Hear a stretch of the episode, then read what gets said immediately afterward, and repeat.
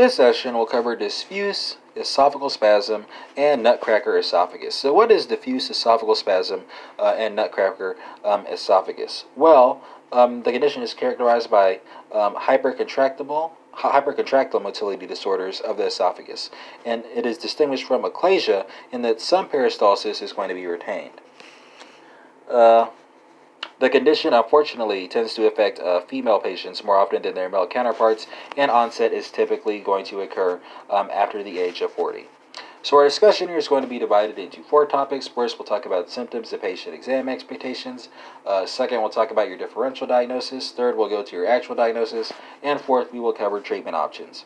So, what are the symptoms and patient exam expectations uh, for an individual suspected of having a diffuse esophageal spasm uh, and nutcracker esophagus? Well, um, the patient will present with intermediate substernal chest pain with radiation to the back or neck. Uh, pain is going to be non exertional and will worsen with meals. Um, the condition is associated with gradual onset dysphagia to both solids and liquids, and regurgitation is less common um, than you would expect in achalasia. Weight loss is rare, and that should be noted.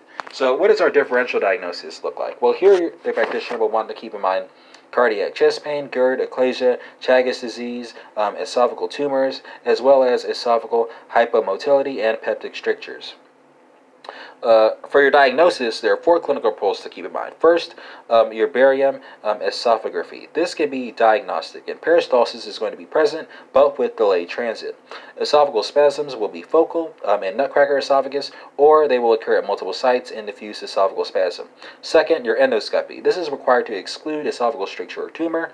Uh, third, your esophageal um, manometry. This is used to confirm the diagnosis. And finally, uh, for your ambulatory esophageal pH test, this is used to evaluate for gastroesophageal reflux.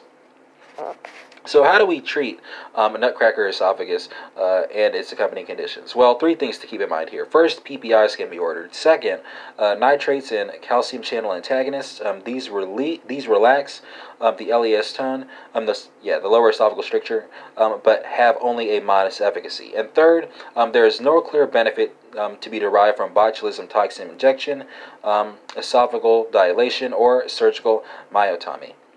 And that concludes this short session on nutcracker esophagus and diffuse esophageal spasm.